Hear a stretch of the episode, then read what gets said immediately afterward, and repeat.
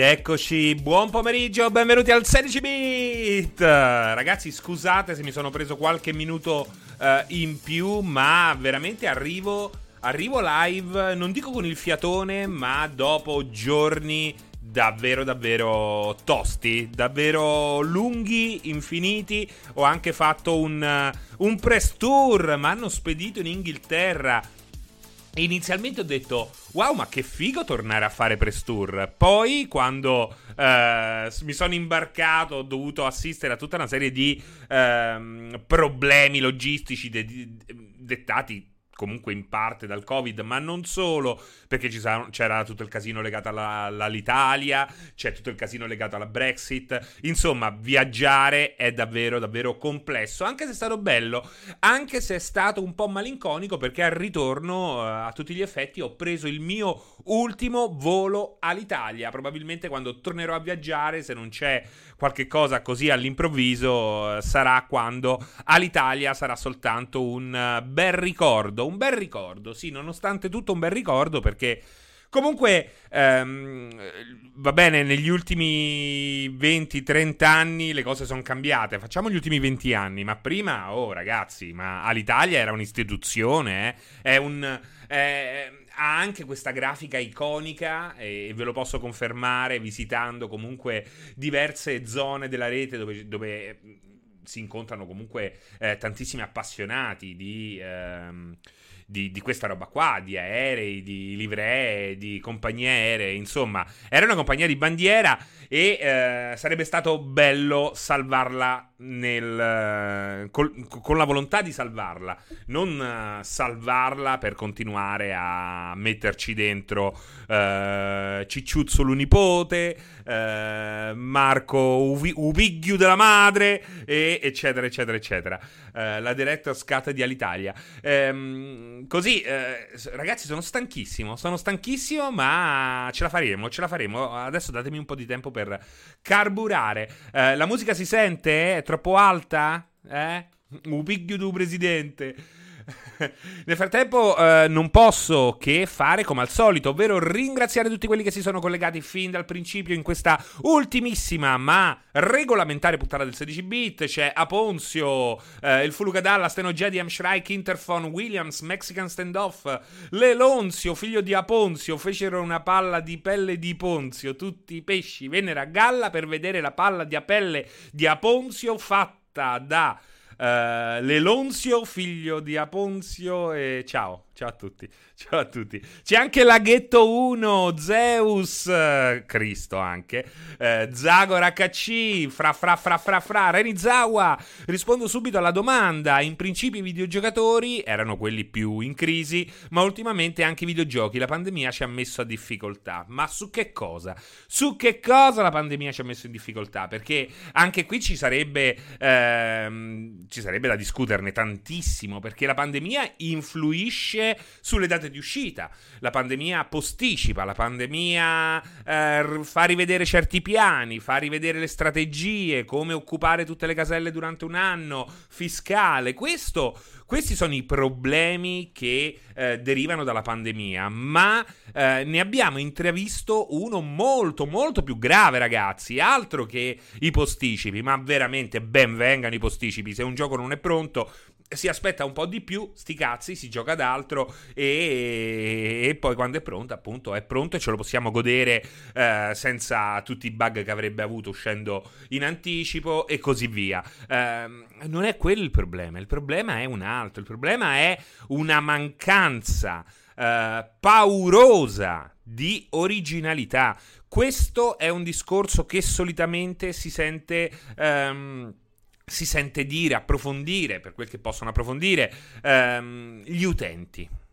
Questa è una roba che solitamente sentite, ne sentite parlare gli utenti, poi s- s- di solito chi fa il mio mestiere dice eh no, guarda, non è vero, devi saper guardare, eccetera, eccetera, eccetera. Ci sono gli indipendenti, ci sono tantissimi capolavori che magari non arrivano in classifica ma che puoi scoprire, ed è un po' quello che vi ho detto anch'io tante volte, però oramai siamo arrivati a un uh, punto uh, particolare di questa storia. Stavo per dire punto di non ritorno, ritorno, ma fortunatamente non lo è. C'è un ritorno e speriamo che ehm, i videogiochi lo eh, imbocchino il prima possibile. Il problema qui è che, e, e l'abbiamo visto esacerbato all'interno del PlayStation Showcase, eh, è la mancanza di visione. C'è una mancanza grave, gravissima di visione da parte dei grandi studio, da, grande, da parte dei grandi publisher, eh, ma eh, diventa eh, pericolosamente cronica se andiamo a vedere anche la mancanza di interesse che questi eh, grandi player nell'industria dei videogiochi hanno nei confronti di chi poi questa roba te la può dare. Cioè, trovo incredibile che non ci sia la fila per eh, firmare un contratto di un gioco con Lucas Pope, quello di, eh, di due capolavori, Paper Please, The Return of, of Obra Dinn.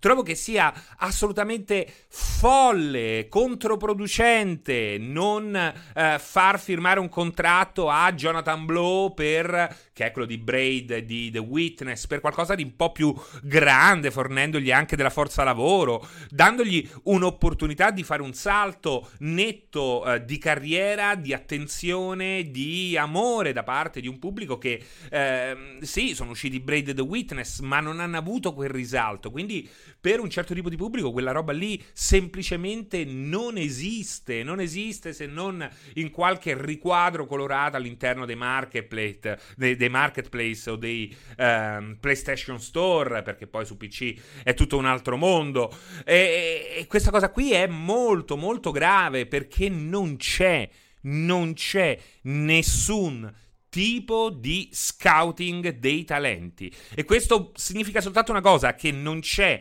nessun interesse per dei giochi diversi da quelli che oramai si, produ- si producono quasi annualmente. Io, ehm, io faccio spesso l'avvocato del diavolo, mi sta bene persino che Activision faccia solo Call of Duty, perché Call of Duty oramai non è più un videogioco, è qualcosa di diverso, è qualcosa che va oltre il videogioco, un po' come Gran Turismo, che ho messo qui nella colonnina infame e del quale eh, ho appena pubblicato un articolo, con qualche minuto di ritardo, eh, mi scuserà Vincenzo e mi scuserà anche Giordana, uh, però volevo fare le cose per benino. C'è anche l'intervista a uh, Kazunori Yamauchi, intervista esclusiva uh, per l'Italia, che abbiamo avuto così noi di Multiplayer, abbiamo... grazie a voi grazie a voi, ricordate che la forza e la qualità di una testata in quello che può offrirvi, in quello che uh, può osare, deriva in larga parte dai suoi utenti, e questo è un discorso che stiamo prendendo con estrema serietà eh, dietro le quinte. L'avete, l'avete visto, ve l'ho già ripetuto, stiamo anche cercando di offrirvi un altro tipo di notizia, un altro tipo di approfondimento. Spero che eh, lo abbiate così intuito in questi eh, primi mesi di nuova, di nuova linea. Vi siete fumati una sigaretta in live? No, ma lui stava scappando, stava fumando sotto, chiaramente, a Qualunarius. Eh. Um, allora, eh, Spartan, Multiplayer, anch'io penso che i videogiochi si assomigliano sempre di più. L'unica cosa che differenzia un gioco dall'altro è la storia. Infatti Death Stranding per me è stata una grande ventata d'aria fresca, nonostante sia un gioco facile e diverso, ma è proprio questo che me l'ha fatto apprezzare. Uh, punto. Uh, io adoro gli investigativi, aspetto solo Sherlock Holmes ora, ma non ce ne sono così complessi, perché non c'è, c'è una mancanza di visione, una mancanza moltiplica moltiplica di gigante, non ho capito nulla, quindi riscrivilo. Uh, fra, dobbiamo ancora tenere un possibile rinvio di Halo, la campagna intendo, ma che ve frega della campagna, non è quello il punto. Quindi la campagna, secondo me, se la rinviano fanno soltanto bene, visto che esce anche senza coop, e lo trovo assolutamente folle, folle per quello che rappresenta il coop nelle campagne di Halo. Quindi, ecco, ma questi sono problemi relativi... Ah, l'altra, manca la musica. Grazie, grazie, grazie. Spero che adesso si senta. Fatemi sapere se si sente o se va alzata un pochettino o abbassata addirittura. Ciao Alexus, grazie anche per i complimenti per l'intervista a Yamauchi. Ehm, Zeus Cristo, fra, dimmi qualcosa per convincermi a prendere Yes Your Grace su Switch. Mi impigrisce il fatto che sia in inglese. Che te posso dire? Se ti impigrisce il fatto che sia in inglese, c'è poco da dire. Scusa Fra, ti faccio la domanda, dice Yuri, c'è un po' il discorso delle PlayStation cinque, la domanda è superiore all'offerta, perciò non sono in perdita a far magazzino le console. Quale software house dovrebbe investire su giochi che non vende anche se sperimentale? Tu metteresti i soldi se non sai di vendere oggi? Ma il problema è a, a diverse sfaccettature. Il problema è anche nel fattore rischio di cui anche vi ho parlato a tempi soprattutto di The Last of Us parte due. Cioè tu non puoi sempre rischiare cento per guadagnare centoventi, centotrenta, poi se ti va bene logicamente moltiplichi per molto di più, ma solitamente è così, c'è un investimento mostruoso con un rischio altissimo che è quello che sta allontanando gli investitori proprio, perché ci sono sempre meno investitori, dicono ma che me lo, chi me lo fa fare di investire tutti questi soldi in cinque anni di sviluppo e dopo cinque anni boom, flop, e magari è un flop perché i videogiocatori eh, stanno abbracciando un nuovo trend e disgustano tutto quello che in qualche modo non è allineato ai tempi, perché poi c'è anche un grossissimo fattore fortuna che eh, potrebbe essere eh, un buon modo per parlare di Gran Turismo sette. Se tu avessi, se loro, se Polyphony Digital avesse presentato Gran Turismo sette quando c'era da presentare Gran Turismo Sports, la gente si sarebbe lamentata di quel gioco. Eh, il solito gioco Polyphony, ok, mi rimetto a fare la solita carriera. Oggi, cinque anni dopo, è cambiato tutto e, ed è bastato vedere il menu ehm, classico di Gran Turismo, della carriera di Gran Turismo, per far impazzire le persone. Quindi vedete quanto è tutto molto aleatorio, tutto molto estremamente sensibile a fattori interni ed esterni, e questo è un grossissimo problema ed è necessario incominciare. È inutile che mi dicano eh ma se tu, tu non lavori in un publisher, faccio questo mestiere dal novantanove, cazzo, ho parlato con mille persone che lavorano per publisher piccoli, medi e grandi, vedo, vedo il costante check di dove sta andando l'industria e di qual è il suo stato di salute, e mai come, come oggi ho visto un'industria che eh, si è totalmente azzerata dal punto di vista creativo, ed è una cosa pazzesca, anzi è una cosa inaccettabile, inaccettabile, ripeto. Capisco che eh, Activision diventi Call of Duty Vision, perché ci sta, ci sta che Fortnite diventi, che Epic diventi Fortnite, che poi non è quella la direzione che stanno prendendo, anzi loro stanno investendo, ecco, ehm, Epic sta facendo bene da questo punto di vista, almeno all'apparenza, mettendo sotto contratto Fumito Ueda, quello di Ico, Shadow of the Colossus, mettendo sotto contratto dei, eh, degli sviluppatori o dei piccoli team che con un bel budget Eh, possano avere le carte in regola di sfondare, di saltare di categoria. Ecco, si sta cercando di fare questo perché comunque salendo di categoria oramai i costi di sviluppo sono altissimi nonostante dei middleware sempre più potenti. Da, fortunatamente anche il, eh, il minimo, il livello minimo si è alzato. Un gioco come eh, di qualità come tanti indipendenti di oggi eh, fino a cinque sei anni fa veramente era rarissimo. Oggi tra gli indipendenti stanno dei prodotti che che hanno dei budget comunque molto molto interessanti, ma anche i team più piccoli eh, riescono a darti quella pulizia grafica che diciamo è sufficiente per farti godere un gioco anche dal punto di vista visivo o audiovisivo. Lake è un perfetto esempio, è un gioco fatto da pochi con pochissimi soldi, ma eh, alla fine graficamente è bello, soprattutto se lo alzi come risoluzione. Hanno investito soprattutto nell'audio e lì sono portati a casa comunque una roba di qualità.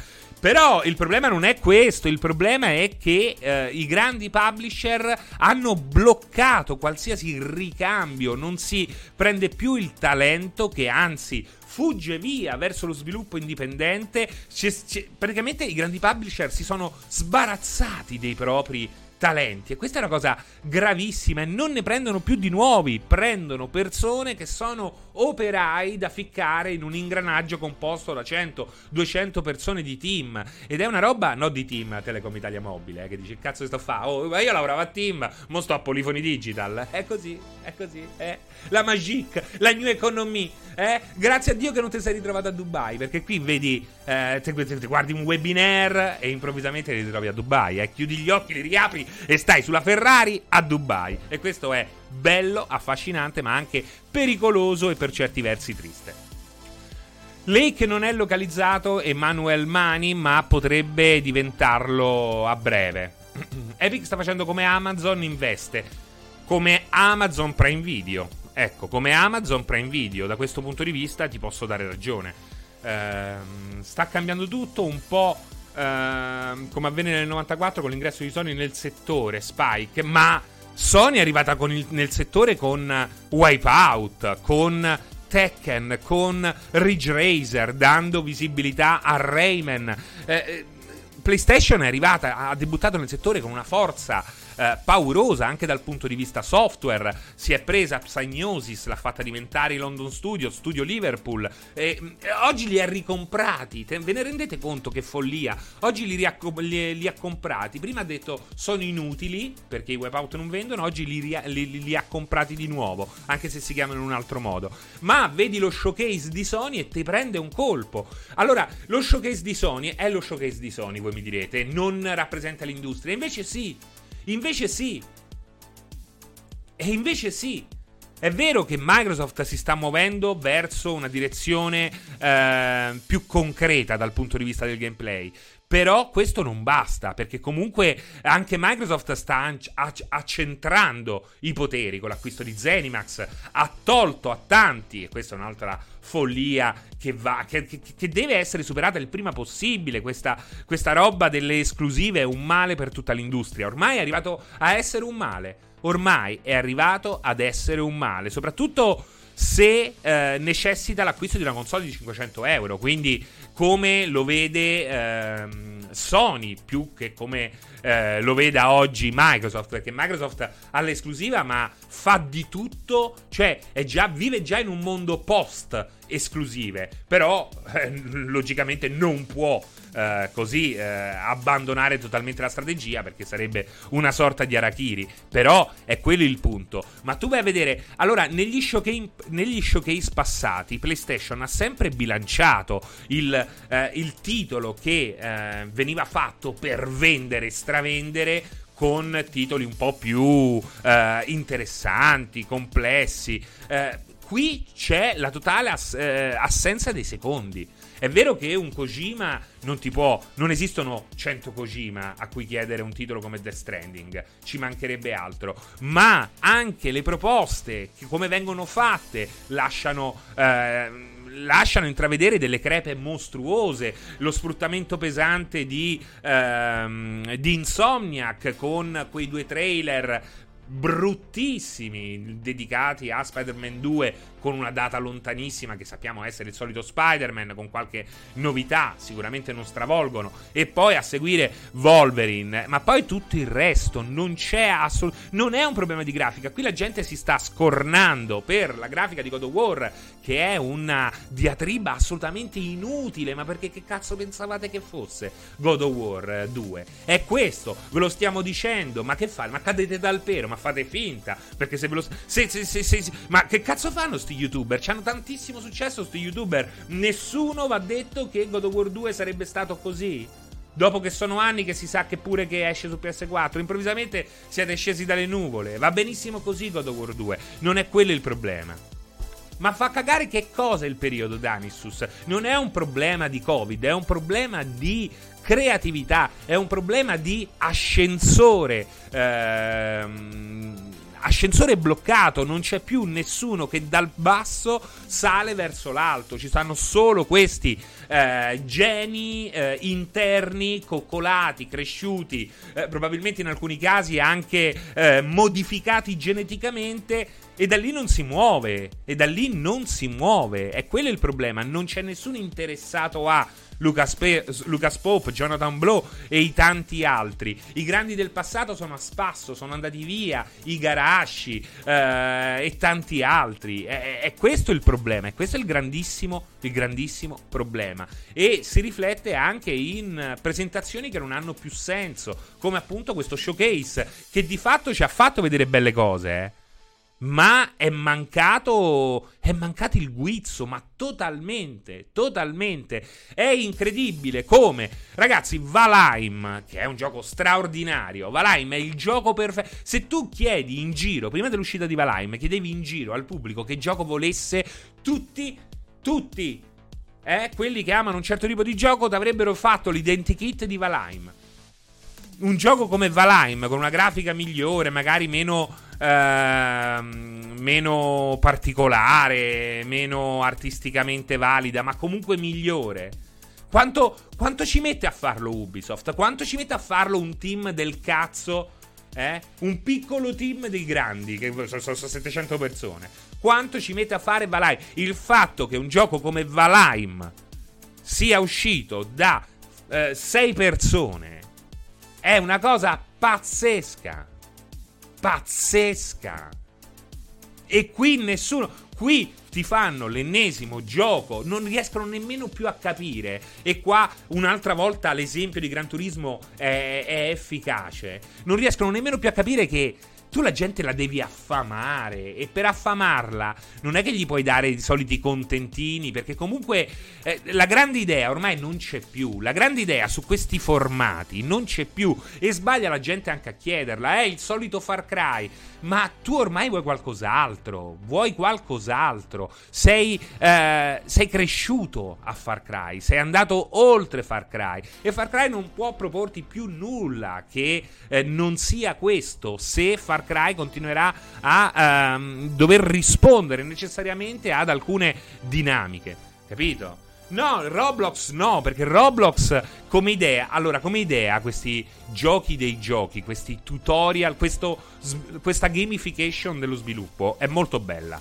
Però Roblox, io ci ho fatto un pezzo per il Sole ventiquattro Ore, eh, ti dà questi strumenti, ma la cosa che più ti insegna a fare è quella di monetizzare. Un bambino che fa un progetto su Roblox per guadagnarci soldi è spinto a inserire all'interno del suo progetto eh, le, le forme più deviate di eh, microtransazioni, ed è una roba veramente che personalmente trovo...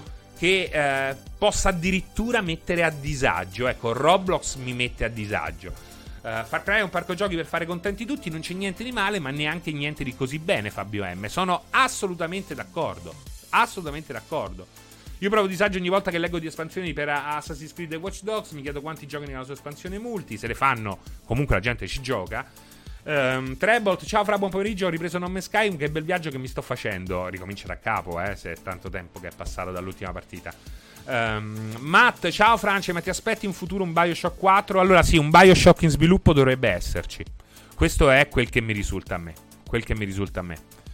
Da bambino giocavo a Monkey Island, poi sono passato a Metal Gear, i brividi solo a pensarci. Eh, ma la gente deve anche capire che eh, oramai bisogna lavorare in un altro modo, bisogna lavorare in un altro modo. Non puoi più avere questi passaggi come quello descritto da il nostro amico Dawei. Non, non, non puoi più passare da Monkey Island a Metal Gear. Puoi avere il... il, il, il, il un salto quantico simile con la V R, ma la V R non è un avanzamento del gioco come lo conosciamo, è una forma parallela di divertimento elettronico, quindi eh, non soddisfa questo questo questo bisogno, e bisogna, è come eh, abbiamo detto per quel che riguarda l'ultimo keynote di Apple, dove la gente dice eh hanno, che palle, hanno presentato le solite cose, ma che pensi oggi un cellulare, che pensi che, che, che salto può fare?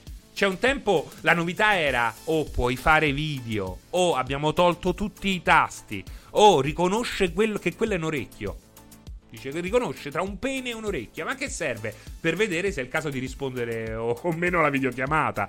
Cioè, quelli erano i, i grandi salti, no? Oggi non puoi più fare questo, ormai si è consolidata quella tecnologia. La stessa cosa, si è consolidato il genere di Far Cry. Non è più nemmeno un genere, non è un action in prima persona, è Far Cry. Come Call of Duty, non è che puoi fare un altro Call of Duty. Se state facendo un altro Call of Duty, basta, passate oltre, fate un simulatore di birdwatching, fate altro, perché non puoi fare un altro Call of Duty. Puoi fare una cosa eh, totalmente diversa. Ma non è satura, è consolidata, che è un'altra cosa, perché non puoi chiedere. No, cioè, è, è, si autosatura con un gioco solo, Nicola. E questo è il punto. Che oramai basta un gioco di quelli che, che hanno avuto la possibilità di crescere fino a diventare dei fenomeni. ehm, Call of Duty è un ottimo esempio. Già da solo satura tutto l'ecosistema, c'è spazio soltanto per un secondo progetto analogo. Poi i racing game rispondono a diverse esigenze, quindi diciamo che ci sono eh, altre, ehm, altre eccezioni. Per spezzare una lancia, Sony sta portando avanti la V R, però, certo, Danisus, infatti, onore al merito per quel che riguarda l'impegno V R. Eh, io vorrei venti giochi l'anno di Joseph Fares. Buon pomeriggio, dice eh, Jacopo Porri. Gendo-chan, buon pomeriggio anche a te. Ciao anche a Freddy Krueger, ragazzi, grazie a tutti, grazie a tutti di essere qui, grazie a tutti quelli che hanno messo un cuoricino viola al canale, Robomante per i boomer, Cicciosca, eh, quelli che si sono abbonati addirittura, Roser Ramon per il settimo mese consecutivo e, e Interfon per il suo quinto mese, poi abbiamo altri cuoricini viola che sono tanti e quindi voglio ringraziarli, almeno due, Luca Di Massimo e Alessandro nove nove quattro. Poi ci sono questi altri che sono però eh, tutti dedicati a eh, Francesco Pardini di PokerAdar. Eh, ragazzi, ve lo dico, il consiglio è il consiglio. L'invito è quello di mettere il cuoricino viola al canale. Intanto vedo in chat l'amico, l'amico D J Manuel So. Grazie, bentornato. Eh, sono sbattutello, sì, perché veramente sono state delle giornate eh, super impegnative. Manuel So, per chi non lo sapesse, è anche l'autore di tutte le eh, musiche del sedici bit. Potete andare sul suo eh, canale Twitch, dove lo vedrete sia streamare videogiochi che, eh, che suonare musica. Musica, cioè vi fa ballare, vi fa giocare, vi fa ballare, e se vi sentite male, vi dà pure una mano da quel punto di vista. Eh... Grazie anche a Angelo Meringolo che si è abbonato per il suo quarto mese consecutivo. Veri Boomer, Serino, ti lamenti che il problema del mercato sono le esclusive, ma quando in passato la maggior parte le aveva Sony nessuno diceva niente, troppo comodo parlare ora che Microsoft si è allargata. No, perché Microsoft non vuole esclusive, veri Boomer. Microsoft è già, vive già in un mondo post-esclusiva, quindi... Ah, fallo cazzata, fallo cazzata, veri Boomer. Passiamo oltre. Ehm... Aspetta che controllo, controllo. Eh, buon pomeriggio a M R K Mirko, il Mirko, il Mirko immagino. Buon pomeriggio Francesco, che cosa ne pensi dell'aumento di prezzo dei giochi console per la nuova generazione?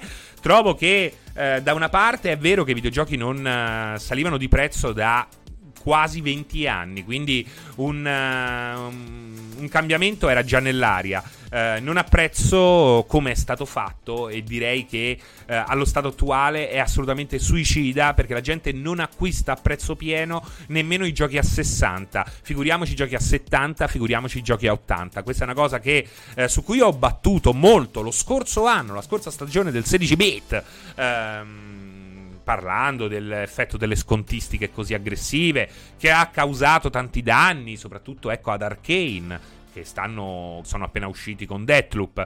Insomma, quello è un, è un altro problema, è un altro problema, ma è un problema che eh, anche qui Microsoft, a cui Microsoft fornisce una risposta, mentre eh, Sony pensa che il modo per andare avanti è rincarare ulteriormente. Vedremo chi avrà ragione, ma è logico che eh, le cose eh, cambieranno molto di più grazie a offerte come il Game Pass, Stadia e questi all you can eat a, alla Netflix, che dagli ottanta euro di Sony. Quindi eh, Sony ha fatto tanti passi sbagliati eh, in passato, da ogni punto di vista. C'è stato il, peri- il gre- lungo periodo in cui ha provato a ehm, farci andar bene un sacco di supporti totalmente eh, fallimentari, come l'U M D, Unbelievable Magic Disc era il nomignolo da presa in giro, come, ehm, come il minidisc, da cui poi proviene l'U M D, come il Betamax.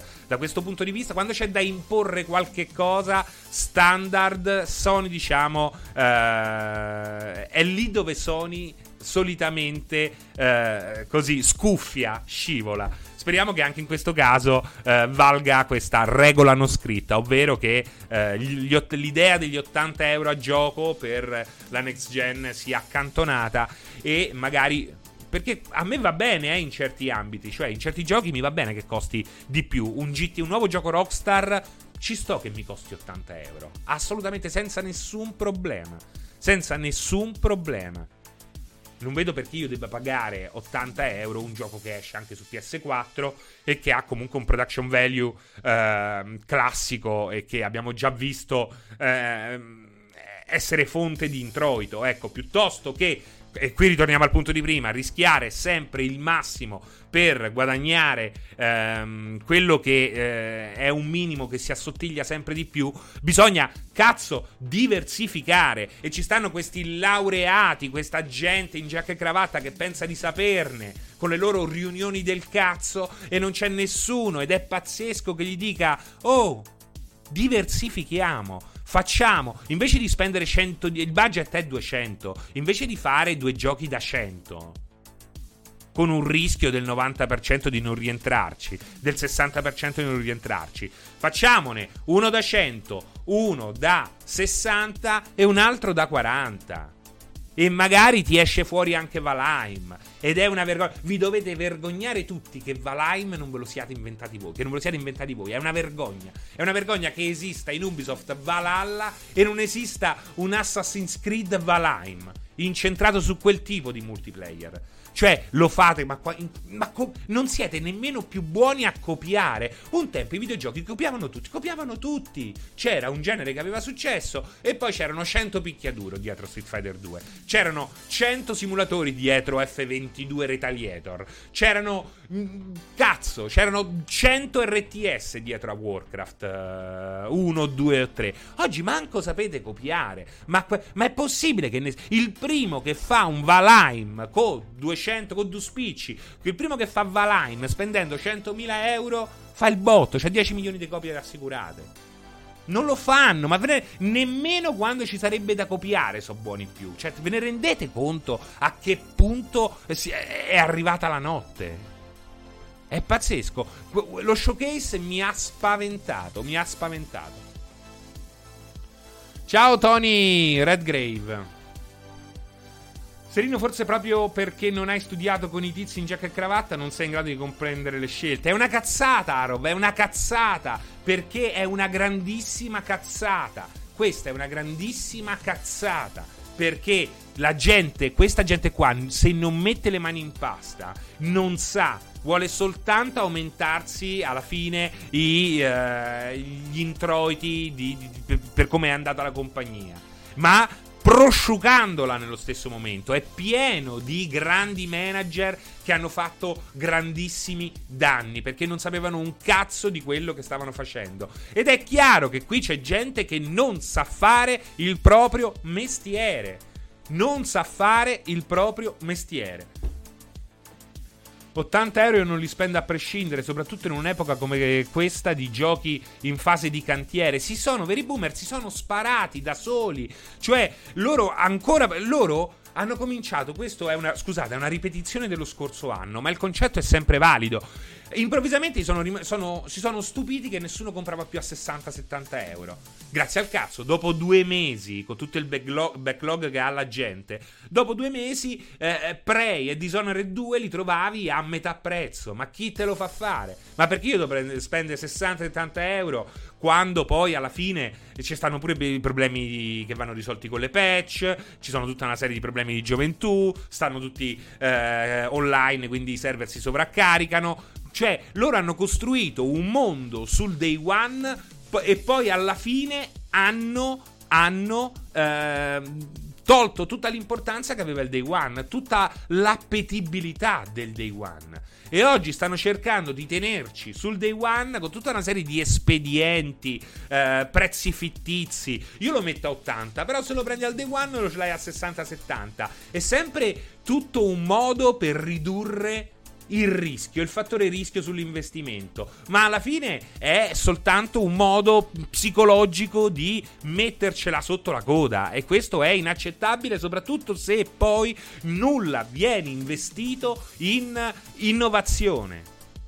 E questi sono i publisher, e questi sono le software house che fanno, che cacciano i loro geni e che poi magari li ricomprano quando gli va bene, però senza i, i, i fondatori, solitamente succede anche questo. E poi ci stanno i videogiocatori che naturalmente chiedono a gran voce innovazione e poi improvvisamente questa innovazione non gliene frega più niente, o comunque quando ce l'hanno scoprono di avere una cultura di un pedalino essiccato al sole, casettini bianchi, Casettini blu che volano nel cielo e qualche volta cadono giù.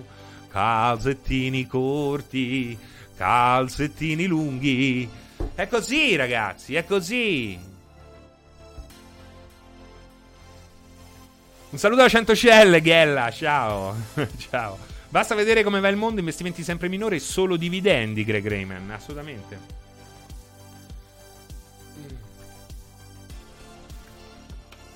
Grande Tony Tammaro. È piaciuta la citazione a Tony Tammaro? L'è piaciuta? Un saluto dalla stazione Tiburtina. Ciao Feta Greca. Quanti Don Matrix ci sono nell'industria dei videogiochi? Assolutamente. eh, Scusi signora Gargiula. Un'altra citazione di Tony Tammaro. Ehm... Firro, purtroppo ci sono videogiocatori e videogiocatori, eh, tanti sono fossilizzati sul marchio e quel target è ancora sufficiente per chi decide eh, di aumentare i prezzi. E eh, non lo so, eh, non lo so, non lo so. Um, prima la passione e l'estro dei devs portavano avanti i giochi, ora ci sono vere e proprie aziende che macinano soldi, non c'è spazio per il rischio in questo mondo. Ma poi capisci che questa gente che comanda e decide cosa a, a, a quale progetto dare l'ok non ci capisce un cazzo. Lo capisci anche da questo, perché comunque non rinnovando e consumando le proprie E P alla fine si ritrovano nei guai e dicono ma come mai? Ma come mai questo gioco ha sempre venduto tanto? Perché ci siamo rotti il cazzo! Ma come mai? Come mai? Ma, ma, ma vendeva! Ma come mai? Perché ci siamo rotti il cazzo! Nel settore manca una critica autorevole, non influenzata dal marketing, ce ne fossero i critici veri in questo settore, molti titoli novanta per cento diventerebbero magicamente sessanta per cento, eh, dice Spike. Liriam, quelli che gestiscono pensano alla figa e fanno il bordello in stile Blizzard, Liriam lo dice. Wise Duke, per fortuna gli indie hanno trovato un po' di spazio, forse proprio perché i giocatori hanno voglia di novità. Manuele So, clippate, raga, questa è ora. Serena ha mai giocato Divinity Original? Assolutamente, Original Sins due, assolutamente sì. Gocciolo, eh, Gocciolo Furioso, anche il primo. Uh, beh, direi la risposta definitiva. Esatto. Quando hanno l'innovazione si lamentano che non è come quello vecchio, però c'è da dire che ma non... ecco, questa è un'altra cosa, non è come quello vecchio, è che comunque tu stai iterando e quello è giusto perché fa parte dei videogiochi, quindi bisogna capire come criticare. Il fatto che esistano sei seguiti di un progetto vincente non c'è nulla di male per come funziona il videogioco. Non bisogna lamentarsi di questo. Se non ti piace più ma continua a vendere, non rompere il cazzo. Poi possiamo fare ehm, delle eh, possiamo eh, fare delle eh, delle critiche più approfondite, però solitamente chi critica queste cose qui, il quarto, il quinto, il sesto capitolo di un gioco, spesso lo fa ma non si accorge che quel gioco continua a essere come è sempre stato. E tu dirai questo è il problema, ma no, è un problema per te che non vai però a cercare altre cose. Se quello continua a funzionare come prodotto commerciale non è un problema che ne escano sei, il problema è che accanto a quei sei non, non esca più un uno. Ma poi non serve nemmeno un uno. Oggi costa troppo fare videogiochi. E famme Far Cry in un'altra cosa. Lo hanno fatto, lo hanno fatto con gli spin-off. Ma pure gli spin-off ce n'è stato uno interessante, quello che ha sfruttato ehm, diciamo eh, la moda synthwave. Ma finito quello non hai nulla. Anzi, hanno fatto per esempio Primal, che è sempre la stessa cosa. Cioè tu nemmeno... Adesso non voglio usare Ubisoft come esempio, ma uso Ubisoft come esempio. C'hai un progetto piccolo, ma hai fatto un Blue Dragon e mi hai fatto quattro Primal, che è praticamente lo stesso gioco. C'è il progetto piccolo dove porca puttana puoi addi- porca magnotta, me lo dico, eh, visto che sto giocando a Death Stranding, eh, porca magnotta.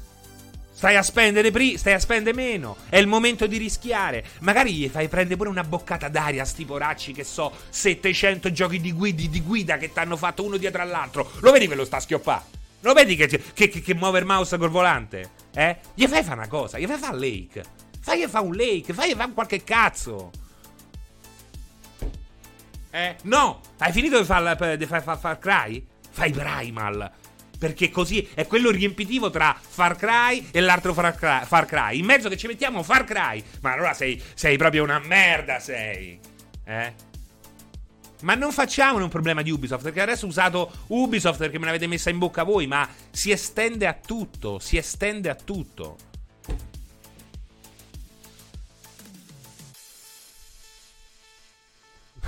non rientrano anche i mati Yakuza. No, perché come Yakuza, quanti ce ne sono come Yakuza? Quanti ce ne sono come Yakuza? Quanti ce ne sono? Uno ce n'è, due anzi, Lost Odyssey e l'altro.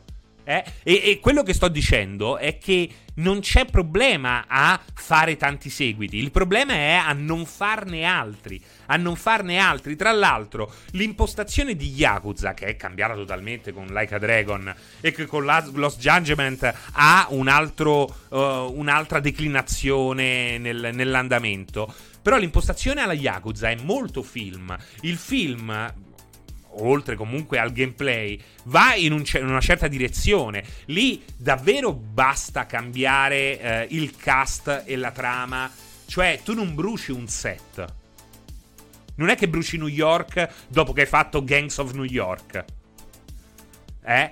Cioè il, uh, negli studi, negli Hollywood Studios dei grandi uh, di, di, di, di Warner, di, uh, degli Universal Studios, lì hanno una città e in quella città ci hanno ambientato di tutto. Questa è importante come analogia, perché bisogna pensare in un modo diverso. I videogiochi sono diversi, oggi non reinventi la ruota, e questo è uno degli elementi che ci permettono di dare un'occhiata a un certo tipo di videogioco nel futuro. Un videogioco umano, con caratteristiche umane, con personaggi umani. Ma ci può mettere pure i conigli giganti, non è quello il, pr- il punto. Ma che, ha, eh, che offre delle dinamiche sociali eh, molto reali. eh, Può tranquillamente sfruttare un unico set. Cioè oggi una software house potrebbe tranquillamente ricostruirsi Los Angeles e utilizzarla in quattro giochi diversi, tutti anche super originali, però alla fine Los Angeles è sempre quella. Scegli dove ambientare le missioni e tutto quanto. Non deve essere nemmeno un open world, eh. Nel momento in cui, in cui investi in una zona del genere, tu puoi creare tutti gli Yakuza che vuoi, tutti i Lost Judgment che vuoi. Puoi anche creare lo spin-off d'amore, lo spin-off telenovelas, eh? Celeste, La Valle dei Pini, Beautiful. Cioè, è anche questo un modo, no? Per eh, guardare oltre, per trovare una nuova, eh, un nuovo modo di costruire questi progetti sempre più grandi e dispendiosi. Cioè, non c'è nessun approccio al futuro. Se c'è, probabilmente è tenuto nascosto. E me lo auguro, e me lo auguro. Il problema è che i giochi presentati sono tanti, e tra questi non ce n'è uno che proponga qualcosa di diverso da Topazio, Bobone, esatto. Ecco. È quello il problema, è quello il problema. È quello che fa scattare l'acrimonia, dice Freddy Krueger.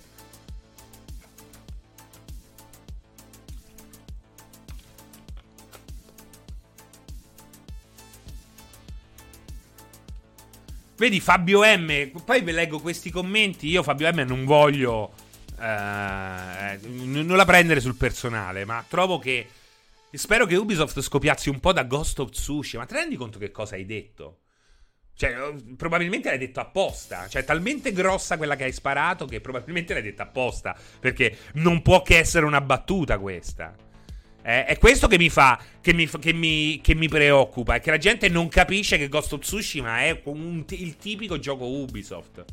È, è, è praticamente un qualsiasi... È, è, ragazzi, cazzo, come fai a dire una cosa del genere? Come fai a non accorgerti che Ghost of Tsushima è Assassin's Creed? E tu chiedi addirittura a Ubisoft di, scop- di copiare Ghost of Tsushima. Lo vedete poi come... Ehm, vincere o perdere non sia nemmeno una questione di qualità legata al gioco, ma di percezione di un certo tipo di giocatori. Oggi c'è chi pensa che Ghost of Tsushima sia originale, e magari cinque minuti prima andrà a dire Eh Assassin's Creed ha rotto le palle, eh? Ubi lol, ghi ghi ghi ghi ghi. Perché è, è quello il mondo, è, que- è questa la, la, la, la bomba atomica. No, non, non, non, mi, non mi piace questa cosa. So sonari, so moxari, non me ne frega un cazzo, mi fa schifo questa cosa qua, non utilizziamola durante il sedici bit. Sarà, ma a me gli Assassin's Creed fanno schifo. Come cazzo, Ghost of Tsushima l'ho amato. Ma perché ti piace l'ambientazione? Ti piace l'ambientazione, hanno azzeccato quel sistema di combattimento che è un po' più pulito, un po' più tecnico, ma alla fine, cioè, è, è cambiata quella, è cambiato, è cambiato quello. Ma quindi, Francia, arrivando al succo, in colpi publisher da te vogliamo uh, i nomi o i videogiocatori? No, in colpi publisher in questo momento, o in colpo i publisher. Poi mi piaceva dare una randellata anche ai videogiocatori, che sono stronzi a prescindere, soprattutto quelli che um, impestano i social network. Lo dico ai colleghi, basta, basta, basta. Sono stato il primo a sbagliare, sono stato il primo a sbagliare, ma... oggi voglio essere il primo a darvi una svegliata. Basta, colleghi, a dire, a scrivere questi stati eh, sui social. Eh, ma vi lamentate di tutto, non vi va bene questo, non va bene quell'altro. Ma di chi cazzo parli? Parli di, di chi stai parlando? Stai parlando di quei trecento stronzi che hanno messo mi piace alla tua pagina, non della realtà. La realtà è tutta gente che sceglie con criteri totalmente diversi dai quali scegli te un videogioco. E cambiano anche a seconda dell'età. Quindi basta dare visibilità e voce ai social, perché dai so- i social non fanno notizia. Se non ad utilizzare il social eh, non sia quello che può gestire quella notizia. Ma non esiste, non esiste. Basta pure i giornali, ma questo ne abbiamo già parlato. Basta questa roba qui che uno si lamenta dei videogiocatori che si lamentano dei videogiochi, perché è un processo che non esiste se non nei social. È una distorsione che uno pensa sia realtà, ma non è così, non è così. Io oh, l'ho detto stamani Walone, non esiste il voi giocatori ma solo alcuni, e chi si lamenta di Thor Grasso non è lo stesso che poi dirà ah che bello giocare a God of War due con Thor Grasso. Ah, assolutamente, assolutamente. Bello, l'ho letto mentalmente con la voce di Walone. eh, Ciao Walo, ciao Walo, ovunque tu sia. Un bacio, un bacio da Franci. Un bacio da Franci a Walo. I social sono un eco distorto della realtà. Basta pure con Pierpaolo Greco che vorrebbe solo i graficoni. uh, Tales of Arise è il classico esempio di gioco vecchio fatto recentemente bene. Per me non va oltre il sei virgola cinque sette. uh, New World, come lo vedi? Non si sono inventati nulla, ma secondo me stanno facendo un buon lavoro, da vedere. uh, Sì, lo vorrei giocare. uh, Ho saltato la beta, ma quando uscirà Quando uscirà un salto ce lo faccio volentieri, perché un bel M M O... Uh, non, non, ne frequ- non frequento buoni M M O da quando non fanno più buoni M M O. No, da, quindi da Final Fantasy quattordici. L'ultimo M M O che ho giocato e tanto è stato Final Fantasy quattordici. uh, Spero veramente che, che ci sia un altro gioco uh, che ci faccia sognare da questo punto di vista. Ma anche gli M M O oramai post World of Warcraft, Nessuno Nessuno ha avuto le palle di proporre qualcosa che vada al di là della classica struttura Luna Park. uh, Final Fantasy quattordici è quello che ha creato, uh, è, è quello che ci ha messo più idee, ma in fondo siamo sempre là, anche se comunque loro hanno in parte adottato quello che io cerco. Il prossimo M M O è l'Oasis Serino, ma l'Oasis Serino o è l'Oasis, mio caro Serino? Eh, perché qui non c'è la, vir- la virgola. Sembra che tu stia parlando di un Oasis fatto da me. Se permetti, hai un bagaglio scarso se dici un discorso del genere. Ah no, non stai parlando con me, stai parlando con The Fresh Love. E che ha detto The Fresh Love? Dipende dal tuo bagaglio, original- originalità non ne vedo, dice The Fresh Love, che ce l'aveva con High of the Many, che ha detto, sto cercando di risalire la corrente come un salmone che naviga nelle chat. De, Gusti, De Gustibus, certo, poi non ha senso lamentarsi dell'originalità, che rispondeva a The Fresh Love. Sto cercando di capire qual è il, il pomo della discordia, ma non lo troverò, quindi me ne fotto. uh, Se ci prova deadmau, perché non, ci, non provarci te, Serillo? Fai in Dreams il nuovo Oasis, certo. Certo, certo. The Madman, Serino, dopo tutta questa disanima, disanima mi dici cinque titoli che più aspetti tra quelli annunciati? Guarda, tra quelli che potrebbero essere il classico tripla A, ma che può piacermi, aspetto assolutamente tantissimo, tra i grandi budget, quello Warner su Happy Popper. Happy Popper e la caramella appiccicosa. Quindi quello, quello, ecco, tra i famosi lo aspetto. assolutamente Verde X D due su Dreamcast ne vale assolutamente la pena. Poi storia maledetta quella del creatore che è morto molto giovane. E... bello, bello. D due è un bel modo per scoprire qualche altra curiosità di qualità del mondo dei videogiochi. Pippo Popper, esatto. Cinque giochi tra quelli annunciati, ma se ne hanno annunciati tre di cui due spa. Ah, ma tu dicevi del, dello showcase di PlayStation. Intanto mi piace molto Stray, quello cyberpunk col gatto.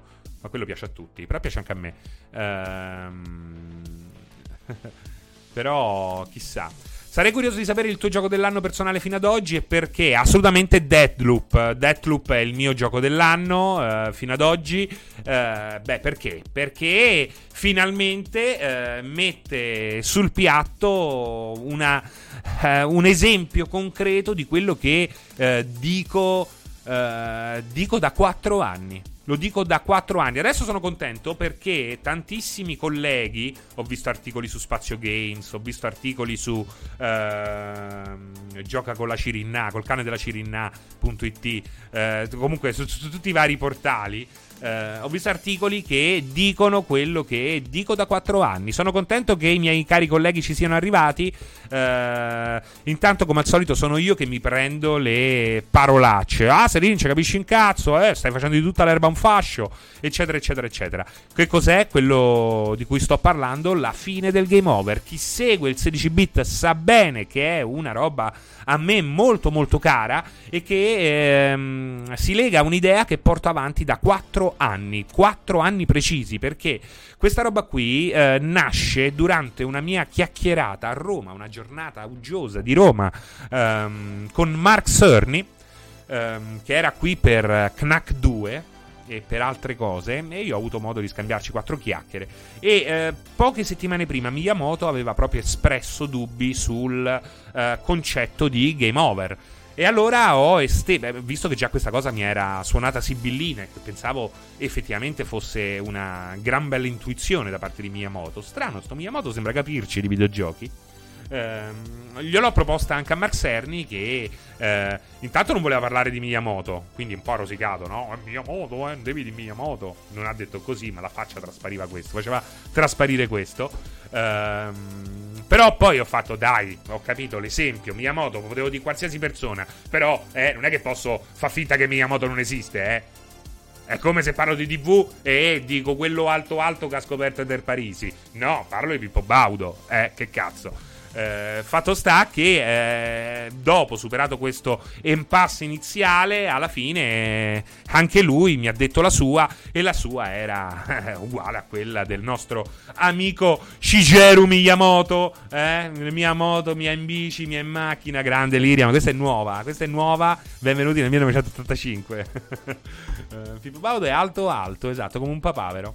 Uh, Pippo Pippo Pippo l'ho inventato io l'ho inventato io e, e da lì eh, effettivamente ho approfondito. Tra l'altro volevo anche, vi avevo promesso, tanto vi ho parlato di questa cosa prima del tempo e ne vado fiero, cazzo, ne vado fiero. Siete stati fortunati a incontrarmi, siete stati molto, siete stati molto... l'altra volta uno al bar mi ha detto così, eh? Mi ha fatto ammazzare dalle risate, eh? Oh, sei stato fortunato a incontrarmi, eh?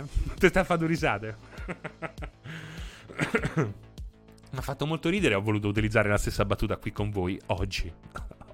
Spero che vi sia piaciuta, era una battuta, eh? non, non dicevo sul serio. E però Miyamoto non si dice, esatto. Uh, Serino, cosa ne pensi di Elden Ring? Che devo pensare, Very Boomer? Tu che ne pensi, Very Boomer? Dimmi prima tu che cosa ne pensi e poi ne discutiamo insieme. Ehm... Uh, Ore di gioco e credo di poter dire la mia. Ah, sono a dodici ore di gioco e credo di poter dire la mia riguardo. A livello di gameplay è Dishonored in tutto e per tutto. Le meccaniche sono le stesse, cambia solo il come e il dove. E dimmi poco, dimmi poco. Ma cambia tutto. Quel come e il dove cambiano tutto. Cambiano tutto. Non è che cambia solo qualche cosa. È Dishonored, ma c'è anche un po' di Prey. E di Prey c'è anche qualcosa di eh, dell'espansione di Prey, di cui non ricordo mai il nome, Moon qualcosa. Mi viene sempre Moonraker, che però è uno zero zero sette. Ehm, quindi è un'unione di un'idea. Mooncrash, grazie. Moonbreak, che stronzo, profondo blu. eh, Ember Moon. eh, cambia tutto quella roba lì, cambia tutto perché eh, dis- cosa fa? Istituzionalizza, eh, rende parte del gameplay il classico quick, quick load, quick save, il famoso eh, save spamming. Quando spammi il save, salvo, salvo, salvo, salvo, faccio un passo, salvo, faccio un passo e ricarico, salvo, faccio questo e salvo, ma poi salto e mi viene voglia di risalvare, sia mai che devo rifare un pezzo da capo. Tutto questo lo eh, trasforma eh, e, e lo fa diventare parte integrante del suo gameplay. E quindi non hai più questo approccio che hai da praticamente da sempre. Ecco, è sempre disono- Dishonored, Dishonored, è sempre eh, Dishonored, ma ambientato nel futuro. Ma non ambientato come setting, ma eh, che utilizza concept del futuro, del prossimo futuro, o parliamoci chiaro, del presente, perché i giochi che stanno facendo questo con il game over sono sempre di più e bisogna dargli atto che effettivamente eh, da ogni punto di vista il game over, inteso come era inteso fino a poco tempo fa, era assolutamente fuori, ben al di fuori del suo tempo massimo di eh, vita prestabilita, perché tu muori, ok? Tu muori, ma qual è il problema di morire in un gioco? Che se non hai salvato ti devi rifare tutto per due ore, se non tre. Ma ti sembra una cosa bella questa? Cioè, ve ne rendete, che, ve ne rendete conto che concept vecchio? Ma infatti il game over non nasce per questo, anche se per questo è stato utilizzato. Nasce per dirti: oh, guarda che se vuoi puoi continuare, eh? Inserisci un altro gettone. Ma nel momento in cui non c'è più il gettone, ma tu che cosa? Qual è la difficoltà? Il farmi, il farmi cliccare tre volte per superare di nuovo i primi tre menu iniziali? Beh, grazie, scusa, penalità del cazzo. Che grandissima penalità del cazzo. Non ha più senso. Quindi il game over davvero potrebbe tranquillamente trasformarsi in un genere. Esiste un game over ancora ed è molto famoso, ma se ci fate caso non è più un game over, è un you died. Ma in realtà non sei morto, perché torni al falò, è persino spiegato nella lore in certi casi. E se non è spiegato nella lore basta chiamare Sabaku e du, du, du pezze ce le mettiamo. Ecco. Ma il resto è semplicemente un'idea stronza, vecchia, che non ha più nessun senso di esistere e da cui dobbiamo fuggire a gambe levate. Anche perché la difficoltà cambia. La difficoltà cambia. Tutti dicono, eh, ma eh, Deathloop è molto facile. Allora, intanto Deathloop utilizza una difficoltà adattiva, quindi giocando il gioco cerca di rispondere al tuo stile di partita. E pian piano che uccidi queste persone che devi uccidere per portare a termine il gioco, eh, pian piano che arrivi a ucciderle la prima volta, diciamo che il gioco cresce a livello di difficoltà. Quindi quello che si ha all'inizio, nelle sei dieci ore iniziali, non è proprio indicativo. Ma comunque non vedo quale sia il problema di farti sentire un po' un figo, perché è quello che ti senti giocando a Deathloop. Tu atterri perché magari sei eh, andato troppo avanti, cadi, ti scoprono in due e stack, uccidi il primo, stack, uccidi il secondo. Rompete tanto il cazzo con John Wick. È quello che vi permette di fare Deathloop. Sei John Wick. Il problema però è che se perdi non esiste F cinque quick load possibile. Ricominci dal loop con tutto quello che hai scoperto, con tutta una serie di robe che permangono, inclusa la tua conoscenza del livello. È questo il, il punto. È questo il punto ed è geniale. Anche Fable due non è game over. Eh? Beh, ma d'altronde eh, stiamo parlando di Peter Molyneux, eh? Non parliamo di uno stronzo, anche se le nuove generazioni, complici tutta una serie di problematiche legate ai suoi ultimi giochi, eh, eh, preferiscono descriverlo come un grandissimo coglione. Ma Peter Molyneux è un genio e non esiste, eh, eh, di solito si dice i boomer, non esiste nessun Uh, millennial, ma nemmeno millennial, qualsiasi teenager da quattro lire a farmi cambiare idea, che non ha studiato minimamente e non sa di che cosa sta parlando. Serin, ma che ne pensi della versione P C di Deathloop? Conviene aspettare qualche patch? Dipende. Allora, sonnato, in linea di massima dipende aspettare qualche eh, in linea di massima non è male. Io sto giocando a Deathloop su P C.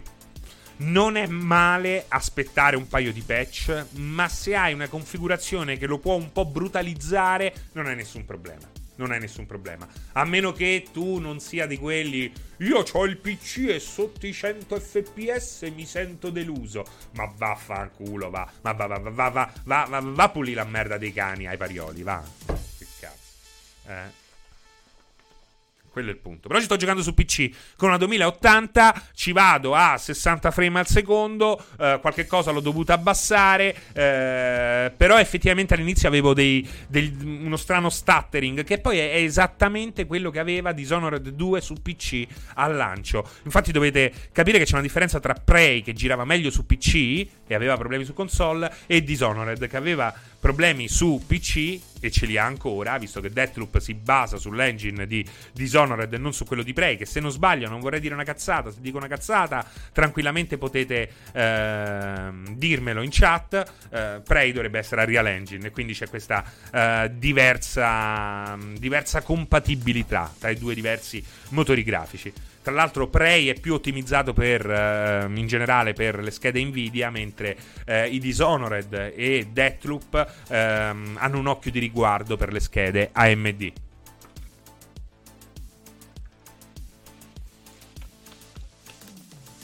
CryEngine, mi dicono. Grazie, grazie, grazie. È incredibile che qualcuno utilizzi il CryEngine, eh? Quindi eh, ogni volta lo escludo dalla testa.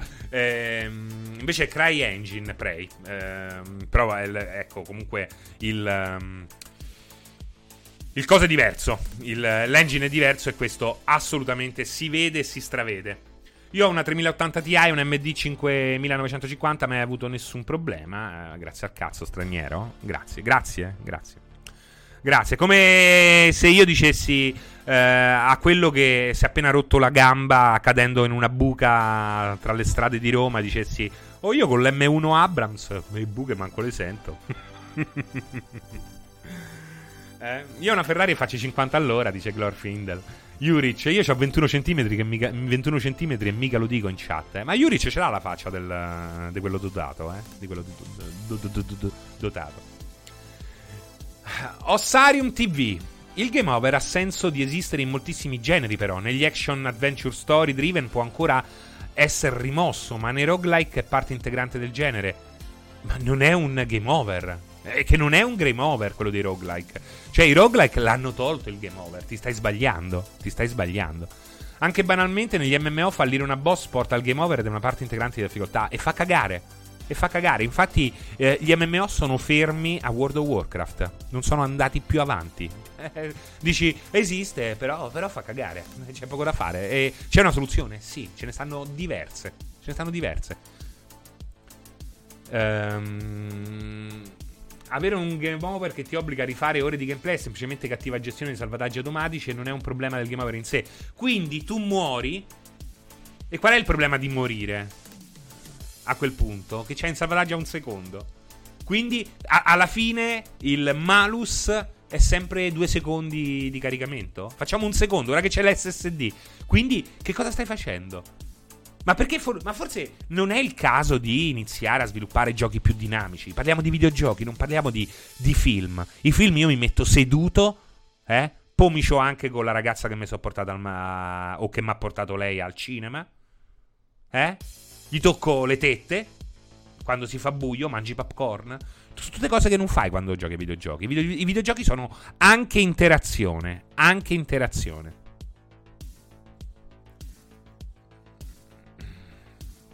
Ma io adoro Joker Smoker, eh, il concetto di morte permanente, eh. Io lo adoro, lo adoro proprio. Ecco, ma quello non è nemmeno, nemmeno quello è un game over. Quello è un proprio una tabula rasa, ed è straordinaria. Là dove può funzionare ed è opzionale, eh, ma può anche funzionare senza per forza renderla opzionale, eh. Cioè la morte permanente può tranquillamente avere un, un ruolo anche in un futuro Uncharted, per esempio, se Uncharted venisse pensato come un videogioco e non come un film, perché il problema è questo: puoi volere ad Unch- Uncharted bene quanto vuoi, ma è pensato come un film, semplicemente. Tutti i giochi oggi sono pensati come un film, tranne quelli che poi conquistano il mercato, davvero. I fenomeni oggi sono tutti tranne film. The Last of Us parte due è un gioco meraviglioso, difendo l'approccio Naughty Dog, ma non dobbiamo pensare che quello sia l'approccio migliore, e non deve farlo Sony, perché per noi sono guai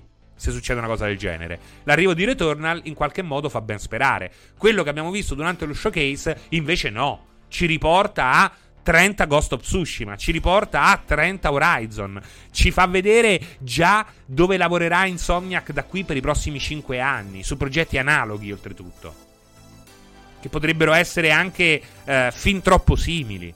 Cioè il problema è che Insomniac fino adesso ha fatto non bene, benissimo, ma se tu mi fai vedere quello che mi hai fatto vedere allo showcase, io non ho più fiducia di Insomniac, io ho paura per Insomniac.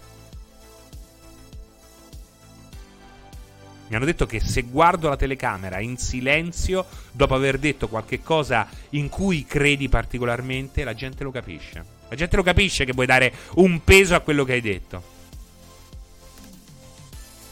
Funziona? Se mi fanno vedere quel che mi hanno fatto vedere di Insomniac, io non ho più fiducia nell'Insomniac del passato. Io ho paura per l'Insomniac del futuro. Funziona? Oh? Funziona? Funziona? Eh? Era semplice. Io ho paura per le notte Insomniac, dice Renizawa. Io sono ancora al cinema con la tipa. Incredibile, funziona, sì. Ah sì, adesso ho capito. Incredibile, ci vuole il, ah, ci vuole il cappello. Non è che eh, non, guarda, ce l'ho. Vogliamo rifare la terza volta col cappello? Mi dite che, come funziona meglio? Se la prima volta, la seconda volta o la terza volta con il cappello? No. Adesso vi faccio io una domanda. Com'è che, com'è che a quasi un anno non sono riuscito a prendere una P S cinque multiplayer? Perché la PlayStation cinque non è voluta farsi, non ha voluto farsi prendere da te. Semplice, straniero, semplice. La risposta è semplice. Come Clint Eastwood, esatto, non è che Snake. Uh, Mirko, la paura, Serino, che hai per Insomniac, io la sento per tutto il settore di pelà. Ah, ma certo, assolutamente, è quello che ho detto all'inizio. Perché il problema è che solitamente sarebbe stato giusto rispondermi: eh, ma lo showcase non rappresenta l'industria dei videogiochi. E invece sì, in questo caso specifico, ed è questo il motivo che il motivo scatenante di questo sedici bit, o di buona parte di questo sedici bit, è che in questo specifico caso sì, lo showcase presenta bu- eh, rappresenta buona parte dell'industria, quest'ultimo showcase PlayStation. E da qui io inizio ad allarmarmi seriamente, dopo aver difeso quest'industria fino all'ultimo giorno. Però da adesso in poi, se è questo quello che voi volete farci giocare, ragazzi, avete seri problemi. Avete seri problemi. Oggi dirai: ah, Serino, eh, eh ma come, come, come col Game Over, come con tutte le altre volte, perché spesso c'ho ragione, a volte, c'ho, a volte sbaglio. Sperate, sper- incrociate le dita. Magari vi dice bene, stavolta sbaglio. Però poi non cadete dal pero se improvvisamente vedete che certi giochi non girano più come giravano una volta. Se un Ghost Recon t'andava bene, improvvisamente Ghost Recon è uno dei flop più forti degli ultimi tuoi vent'anni, perché le cose accadono velocemente. Poi c'è chi sta stretto a contatto con il pubblico che può anticipare le cose. Pure Nike, eh, i grandi brand del, del street shoes, del, comunque del... De- dello sport, ha tantissime persone che lavorano a stretto contatto con il possibile pubblico di quelle aziende. Io vedo invece delle aziende legate al mondo dei videogiochi che sono sempre più chiuse, sempre più arroccate, e le vedete, lo vedete che è l'is- l'isolazionismo dell'ultimo Michael Jackson, e non invece il Michael Jackson che ancora vive una vita. C'è una differenza, no? Lo vedete? Cioè Black and White è l'ultimo disco di Michael Jackson che sta a contatto con il pubblico, per quel che, che, che gli era possibile.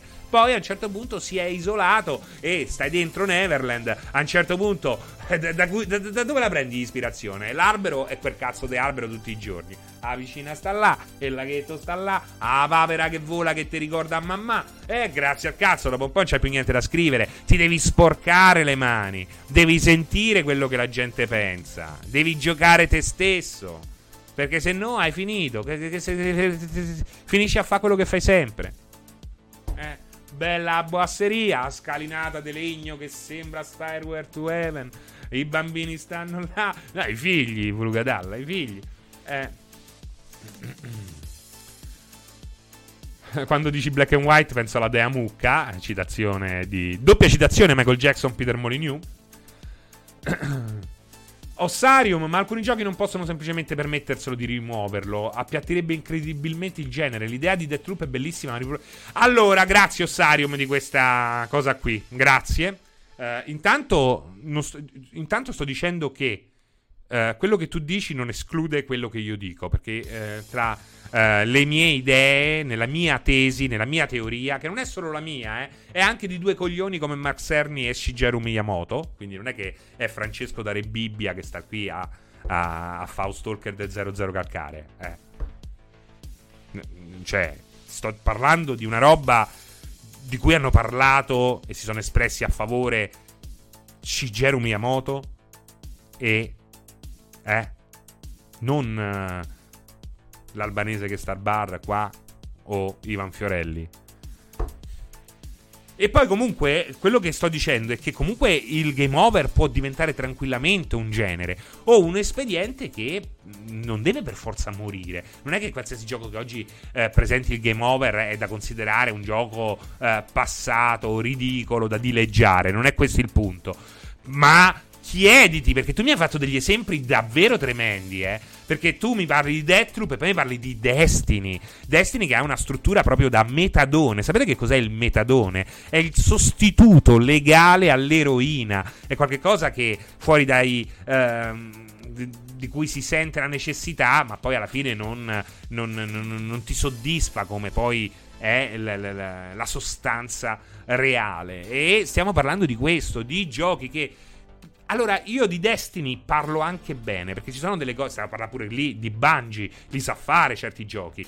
Però, se tu mi parli che per Destiny è un problema, no, Destiny è il problema per certi punti di vista, perché Destiny ha veramente un sistema di gioco che è una cosa indifendibile. Chi difende il sistema di gioco di Destiny semplicemente sta difendendo il tempo che ha buttato su Destiny, perché a livello di gioco, all- oltre l- lo shooting eh, e tutto quello che riguarda l'azione in sé, Bungie lo ha completamente fallito, lo ha completamente fallito a livello di gioco. Qui vogliamo, prima qualcuno mi diceva eh, queste recensioni, anche il, eh, il la, la critica eh, deve cambiare, eh, ci sarebbero tantissimi sei e sette. Ecco, partiamo anche da sti giochi qua, perché se tu fai un'analisi logica del, della struttura gioco di Destiny, ti metti le mani nei capelli, è metadone risputato.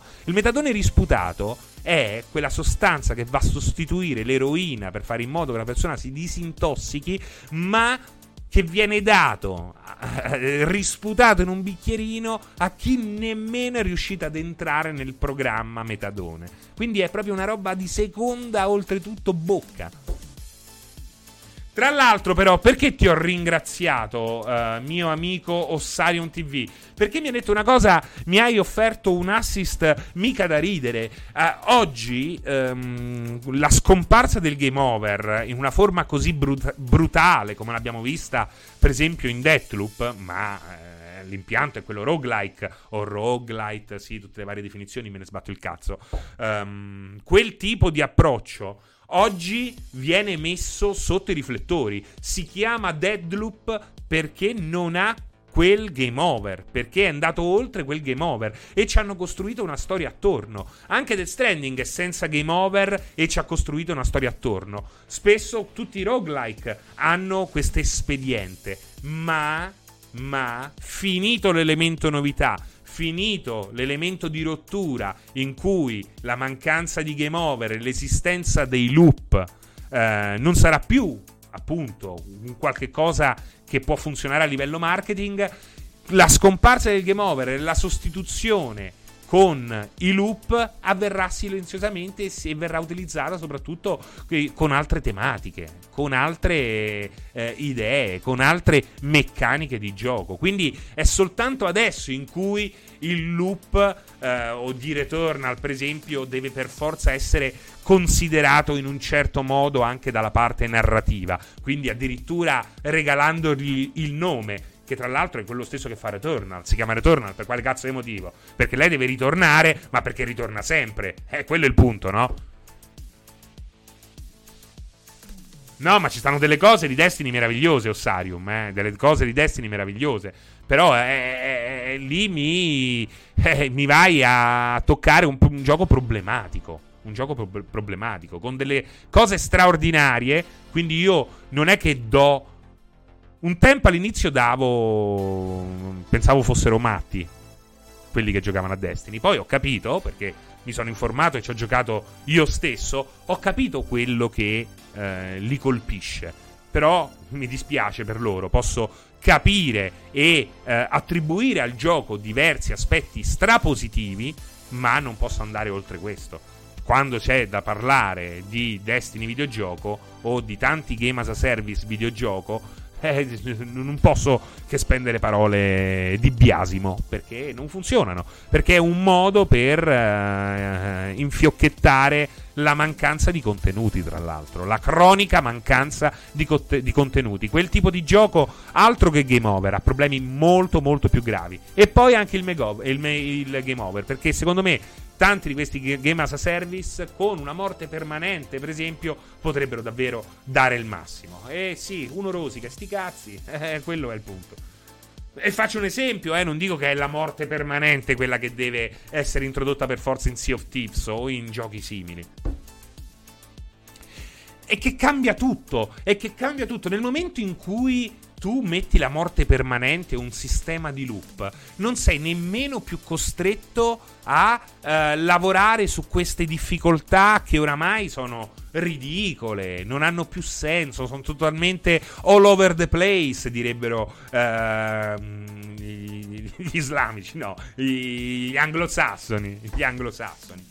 Perché cioè, è troppo facile, è troppo difficile, è troppo facile, è troppo difficile, è troppo facile, che palle, che questo e quell'altro. In realtà poi alla fine basta, basta, cioè, tu, come fai a spingere un giocatore a comportarsi come un perso- il personaggio che interpreta, a non buttarsi nella mischia e a sparare ogni cosa che si muove, fargli sentire il peso delle sue azioni? Come fai a uh, in un perché a Battlefield tutti si lamentano che la gente non sta in gruppo, a Call of Duty perché cazzo gliene frega, dopo tre secondi stanno di nuovo in partita, cioè c'è poco da fare, eh, eh perché a Rainbow Six funziona quella roba là, perché sei morto, devi aspettare, devi aspettare. Ecco, me ne accorge, guarda, me ne sto accorgendo rigiocando Death Stranding, me ne sono accorto chiarissimamente in Deathloop, dove la difficoltà è stata a, eh, beh, esatto, su iRacing è così. Bravo, se vogliamo estendere la racing game anche questo. Eh, tu come fai? Semplicemente gli dai dei gli, gli fai vedere che ci sono dei risvolti negativi sul muoversi in un certo modo. Poi se vuoi gli dai anche una modalità creativa, ma il gioco vero e proprio deve avere un altro, un altro proprio un approccio totalmente diverso alla difficoltà, un approccio totalmente diverso. Deathloop e Death Stranding ce l'hanno, per esempio. La difficoltà è diversa dalla classica difficoltà, che poi è quella che spesso e volentieri allontana molta gente dagli stealth game. Mamma mia che palle, e muori, e risalva, e ricarica, e rimuori, e risalva, e ricarica. Ma non sarebbe meglio, invece che mettere diecimila guardie, metterne una con i sensi super elevati alla Alien Isolation, per esempio, eh? E E farmi trovare dei modi intelligenti di superare l'ostacolo, invece che darmene duecento fittizi. È, è ridicolo, è ridicolo. La difficoltà, quando è costruttiva, è un grande valore aggiunto. Assolutamente, Zeder, assolutamente, è proprio quello che sto dicendo.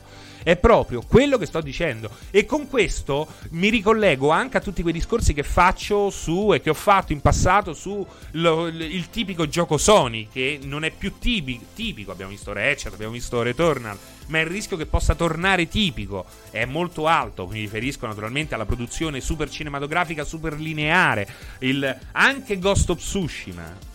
Il rischio è che poi alla fine hai questi giochi e la gente in una settimana se li è finiti, e di questi, questi giochi li rigiocherai esattamente come si riguarda un film. E qui parliamo di videogiochi che hanno dei, ehm, delle possibilità che non hanno i film, ma che non vengono sfruttate da moltissimi titoli, soprattutto questi con una narrativa super descrittiva, che devono esistere, per l'amor del cielo, lo voglio sottolineare mille e mille volte, ma che si esauriscono così. E allora la soluzione non è alzare di ottanta euro il prezzo, è creare giochi che la gente si vuole tenere. E come te li tieni i giochi che se... e, co- e co- come li crei i giochi che la gente vuole tenere per giocare e rigiocarsi ancora? Sfruttando la narrativa in modo diverso, sfruttando la difficoltà in modo diverso e creando dei giochi che siano giochi, dove il gameplay è ehm, centrale e la narrativa lavora in tandem con le funzioni gioco, non il contrario, come avviene anche nel meraviglioso The Last of Us parte due.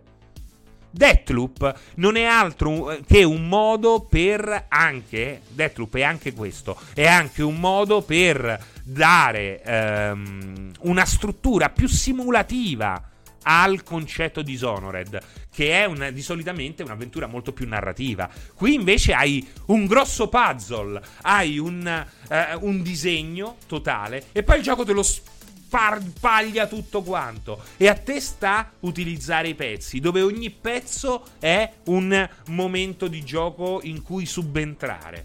È straordinario! È straordinario, è esattamente il, eh, il percorso inverso. Dishonored utilizzava lo stealth per, per raccontarci una storia. Deathloop ci racconta una storia, ma partendo da un'idea di gameplay, ed è totalmente diverso, ed è straordinario, straordinario. È straordinario, e quindi questo già solo concettualmente parlando Pa- eh, porta Deathloop tra i miei favoriti eh, tra i giochi usciti fino ad oggi durante questo anno. Ti pare facile? No, serve uno sbattimento, serve uno sbattimento. Grazie al cazzo che non è facile, però l'alternativa qual è? E, e non dico che Far Cry non debba, non debba più uscire, o che Ghost of Tsushima non debba più uscire, eh. Lo voglio ripetere per l'ennesima volta, questo non esclude il resto. Ho finito l'acqua, cazzo. Serino, concordo, la morte permanente in State of Decay è la bellezza del gioco, sviluppi per giorno in personaggio e magari muore per andare a cercare delle scatolette di fagioli. E qual è la cosa più figa, Apal? A parte che quella storia nel cercare la scatoletta di fagioli è una storia su cui un bravo sceneggiatore ci potrebbe scrivere quarantacinque minuti di, di, di, di puntata di Walking Dead, e sarebbe, nonostante i fagioli sono l'epicentro di quella puntata, sarebbe comunque meglio di qualsiasi altra puntata di The Walking Dead. E che cazzo da fare? Io l'ho ripetuto mille volte, è inutile che vi sto sempre a dire le stesse cose, voglio evitarla la, la ripetizione, ma tantissimi momenti nei giochi dinamici come State of Decay che sono accaduti soltanto a me, perché c'è un pregresso personale e un eh, post-trauma successivo sempre molto personale, sono delle robe che non avvengono non avvengono nei giochi in cui tutto è dosato alla perfezione e tutto ha un andamento estremamente eh, lineare. E questo è il punto, semplicemente semplicemente mi va bene che esista The Last of Us, però è grave che qualcuno pensi che quella sia la forma più pura di videogioco. È la forma più lontana dalla purezza del videogioco, che invece poi eh, troviamo in, per esempio, State of Decay.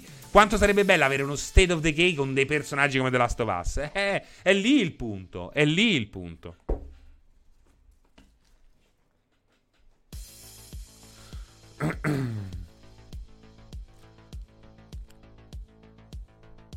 Andrea Trotolo, grazie per l'abbonamento. Grazie per l'abbonamento, ma eh, so che ci sono anche diversi cuoricini viola al canale, cosa che vi invito a fare. C'è Alex Gerard, Maximo, eh, Mirko Albanese, Dedaro, Alessandro novantaquattro, abbiamo già eh, salutati loro. Hyperspare of the Fresh Love. Sì, sì, assolutamente sì.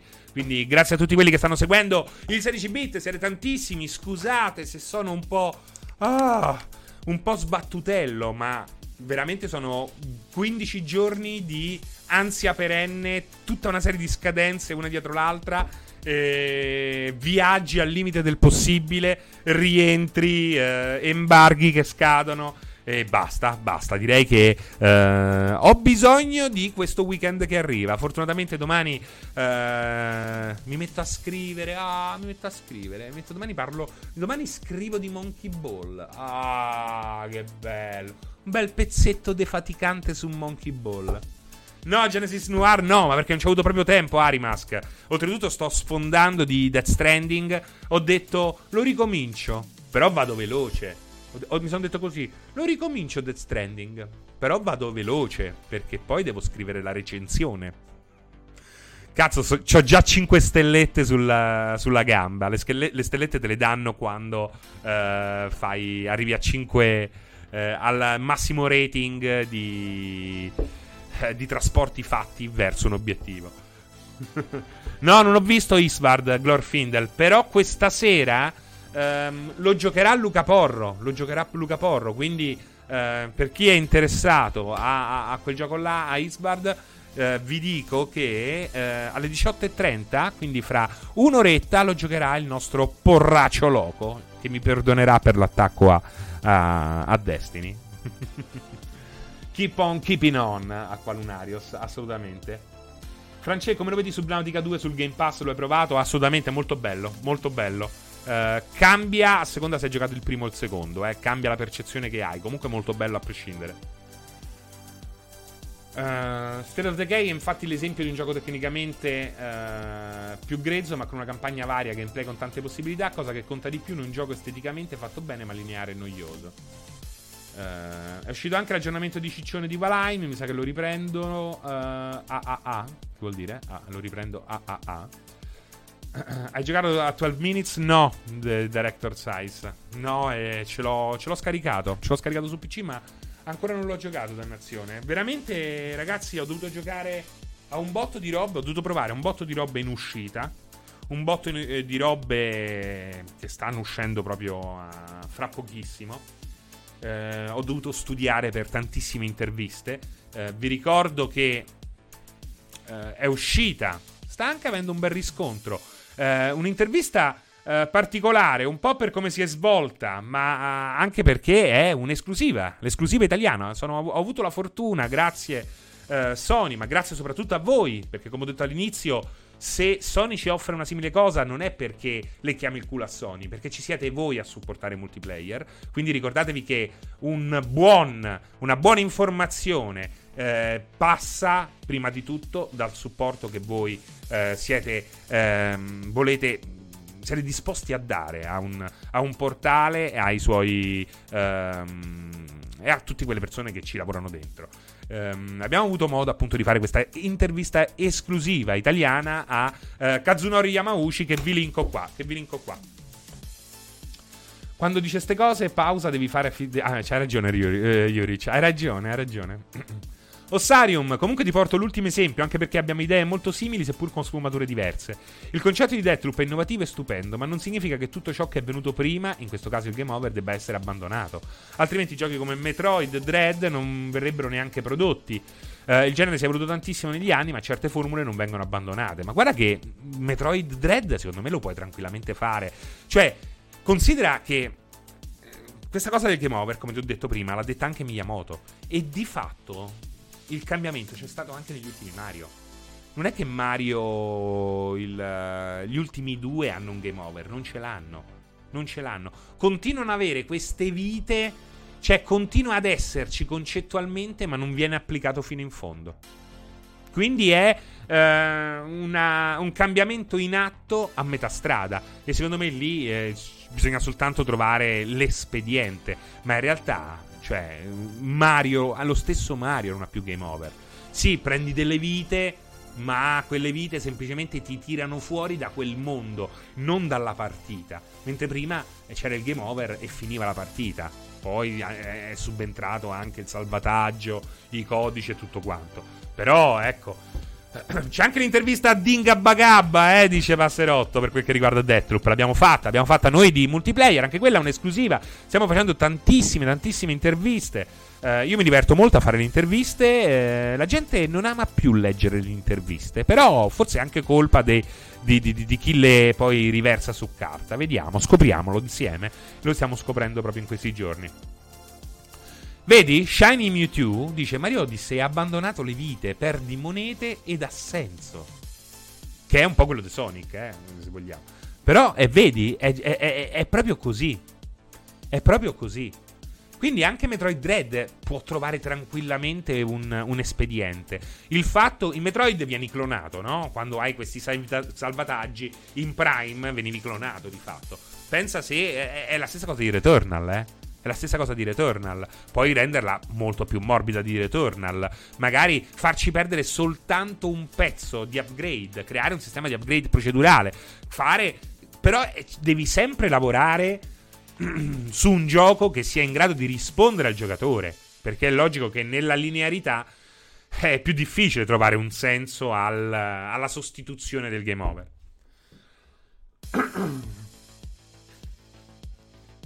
Finito l'acqua, dannazione.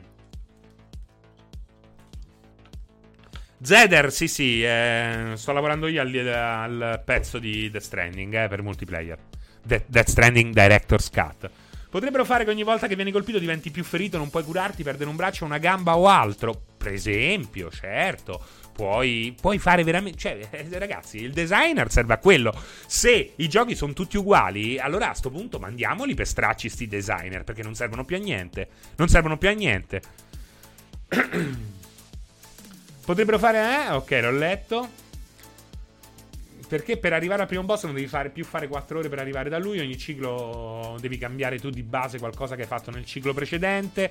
Come devi cambiare quando giochi ad AIDS, nei Dark Souls...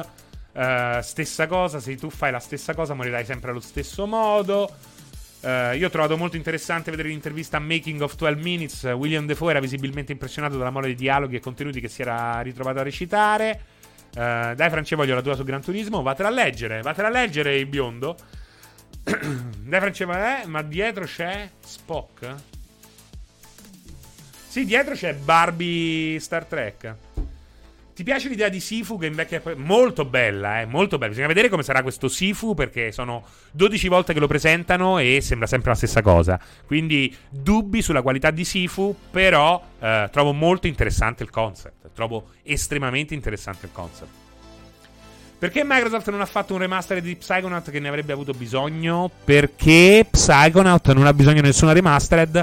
Se tu inserisci il gioco all'interno della tua Xbox o ci giochi in cloud, hai tutta una serie di miglioramenti che solitamente eh, sono quelli che ti fanno pagare con le, mer- le remastered. Quindi Microsoft non ha bisogno di remastered in questo istante, ma di qualche remake, perché no? Tra l'altro, voglio dire eh, che non mi sono spiegato perché avevo scritto un pippone, ma non voglio fare quello che scrive solo i pipponi su Facebook. Ehm, quindi ho, ho ridotto al minimo il post, però voglio spiegarlo se qualcuno è rimasto col dubbio e, mi, e me ne dispiace. E lo spiego eh, dicendo questo: secondo me la remaster di Alan Wake è un'occasione sprecata, perché è molto probabile che ci sia un Alan Wake due in sviluppo. Abbiamo un nuovo engine che abbiamo visto eh, con Control. Non so se questo è adatto a un possibile Alan Wake, ma visto e considerando che sembra esserci un Alan Wake due in sviluppo, si poteva fare comunque di più, perché eh, capisco che questa remastered serva principalmente per far conoscere il gioco al pubblico PlayStation e rilanciarlo per tutti gli altri che non lo hanno giocato per un motivo o per l'altro, ma si poteva fare molto di più. C'è chi dice, chi dice che Alan Wake era già un gioco eh, innovativo ai tempi, vi sta dicendo una cazzata. Alan Wake è stata una meraviglia per tantissimi motivi e non perché, a parte il gameplay di Control, sì, eh, straordinario. straordinario um, e, e che stavo dicendo, eh, oggi eh, Alan Wake meriterebbe molto molto di più, eh, ma non dico un remake a tutto tondo come ha fatto eh, che ne so eh, Blue Point con Demon Souls, ma qualcosa a metà strada, magari qualche cosa più simile a quel che ha fatto con Shadow of the Colossus, a metà strada tra Shadow of the Colossus e Demon Souls. Chi vi dice che Alan Wake era un gioco già avanti e quindi oggi eh, è ancora bello, vi sta dicendo una cazzata, perché quando è uscito Alan Wake, che tra l'altro è un gioco che ha avuto molti problemi, è stato tagliato tutto, doveva essere un open world per esempio, ma non un open world collectathon come pensate, un open world con il senno di poi, perché basta anche lamentarci degli open world quando il problema è come vengono utilizzati gli open world, non il concetto di open world. Ehm... Insomma, era super indietro, è stato super rattoppato in corso d'opera e aveva dei volti che erano una cagata anche all'epoca. Erano una merda colossale i volti. Oggi li hanno migliorati, ma veramente il minimo. Ci hanno messo eh, un volto a lui somigliante a quello poi finalmente del, eh, dell'Alan Wake eh, film ripreso, che vediamo nei eh, ritagli che è possibile eh, vedere durante il gioco. Ma c'è davvero troppo poco miglioramento per appassionare il pubblico di oggi e soprattutto troppo poco miglioramento per un gioco che ehm, dopo il successo di Control, che non è un successo di numeri eh, o di introiti, è un successo perché ha riportato Remedy sulla, testa dell'on- sulla, te- testa- sulla cresta dell'onda. Oh, Remedy era morta prima di Control, quindi che Control non abbia guadagnato i fantamiliardi Mi- va più che bene, visto che poi quello che ha fatto, l'effetto più concreto di quello che è riuscito a fare Control è stato quello di resuscitare con- di Remedy e soprattutto di metterla davanti a dei riflettori che non ha mai avuto, nemmeno quando era eh, all'apice del successo di Max Payne. Per quale motivo? Perché l'industria dei videogiochi prima era un'industria che con un milione di copie già ti faceva fare i salti mortali per tutto il mondo, mentre oggi Eh, diciamo che le cifre e il, il pubblico, il bacino di pubblico è molto molto molto più grande. Quindi oggi, grazie a Control, Remedy è tornata sulla cresta dell'onda, ma soprattutto ha attirato un'attenzione che non ha mai avuto prima, nemmeno quando eh, era appunto fresca del suo gioco più di, che ha avuto più successo in assoluto, ovvero Max Payne e Max Payne due. Quindi eh, viva Control, e peccato per un Alan Wake che poteva sfruttare meglio questo ritorno, ehm, questo remise in forme di Remedy per tornare a sua volta in uno stato più decoroso. Tales of Iron lo recensite? Lo hai visto? Non l'ho visto, Bashaka. Penso che lo recensiremo, eh, però io non me ne sto occupando, quindi non, non posso dirti di più. Penso che lo recensiremo, recensiamo praticamente tutto, quindi non vedo perché non Tales of Iron.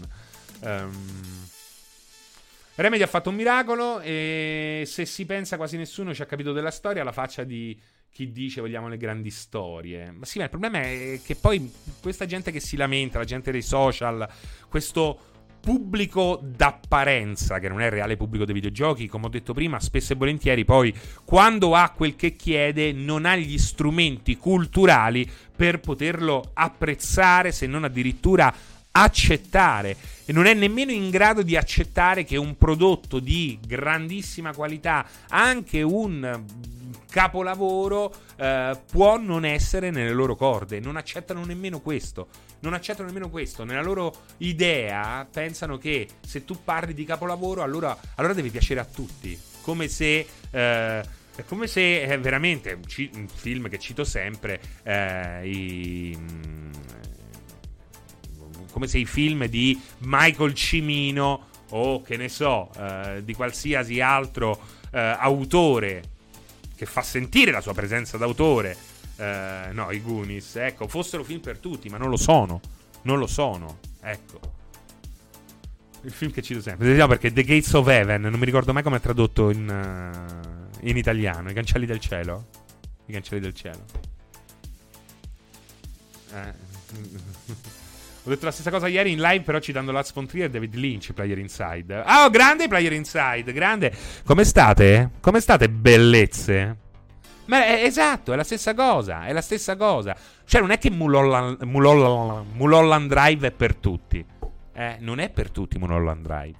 poi è diventata una roba di successo, ma comunque non ha reso Eraserhead per tutti. No, non è per tutti Eraserhead, ma è un capolavoro, è un capolavoro. Spesso un botto, speso un botto per quel film, ha fatto fallire tre case di distribuzione. Di più, di più, io cito ultimamente tantissimo Michael Cimino, perché con The Gates of Heaven ha chiuso non solo la sua carriera, per certi versi poi ha continuato con eh, film minori, budget minori, ma è, è, è, ha ucciso l'autorialità nel campo cinematografico. Nella storia del cinema c'è un prima e un dopo Gates of Heaven, perché Gates of Heaven ha di fatto eh, cambiato eh, totalmente il modo in cui eh, le grandi case cinematografiche eh, sovvenzionavano i grandi autori. Da quel momento in poi eh, non avevano più il nulla osta anche per degli sbagli colossali. Da una parte posso capirli, dall'altra invece no. Quindi c'è proprio The Gates of Heaven ha chiuso l'autorialità, un certo tipo di autorialità che vince su tutto. Eh, ha chiuso anche ehm, con l'idea dell'investitore che in qualche modo è anche mecenate di un artista. Non mi importa se ci guadagno o no, io comunque a Cimino i soldi li do. Capito? E quello è il punto. Come Coppola con Apocalypse Now, assolutamente, ma infatti poi Coppola che si è messa a fa film minuscoli, film minuscoli, perché non c'è stato più posto per quella roba lì. Un saluto anche a So Sexy So Mitch. Control è stupendo sotto ogni aspetto, anche solo il mood di gioco, per non parlare del gameplay, valgono tutto. Fare il detrattore di Control solo perché non si capisce la storia e cercare il pelo dell'uovo, e il pelo neanche ci sta, assolutamente, Osarium. Passerotto, beh, ma è chiaro che loro lavorino per fatturare e non per far contento te, no? Se questo porta soldi per... Però io sono a favore del meceta- mecenatismo. Io penso che eh, senza il mecenatismo non avremmo avuto tantissima eh, storia dell'arte, tantissima eh, cultura espressa in modi diversi, eh, con la musica, con... Cioè, dare l'opportunità a un genio o a un creativo di essere totalmente eh, libero è, secondo me, una cosa bellissima e di cui, l'abbiamo visto, beneficia l'intera umanità. Snyder, ma quando si spreme per se stesso, adesso birra è il finale del sedici bit, senza il mecenatismo non c'è qualità, sera a tutti e ciao France. Ma sia Felion, e eh, adattando questa idea che senza il mecenatismo non c'è qualità, adattandola ai giorni nostri, è innegabile che eh, strutture come Twitch o Patreon siano estremamente fighe, perché consentono a ciascuno di noi di essere dei piccoli mecenati che non danno, che non sovvenzionano per un'intera esistenza, ma riescono a dare quell'obolo per eh, far sì che qualcuno che riteniamo valido possa continuare con la sua arte, che sia la pittura, la musica, l'oratoria eh, e così via. Omnix S è iniziata alle sedici, quindi stiamo andando avanti da circa due ore, ma direi che siamo sul punto di finire. Perché? Perché vi direte voi, perché non continui fino alle sei e mezza? Perché come il sedici bit è sul punto di finire, io, Francesco, sono sul punto di morire. Veramente sono stanchissimo. A parte che ho finito anche l'acqua e fra poco finisco come finisco come Jim Carrey in... Uh, che cos'era? Oddio, qual è quel film che lui si prende le pastiglie e gli viene tutta la secchezza delle fauci, tutto bianco?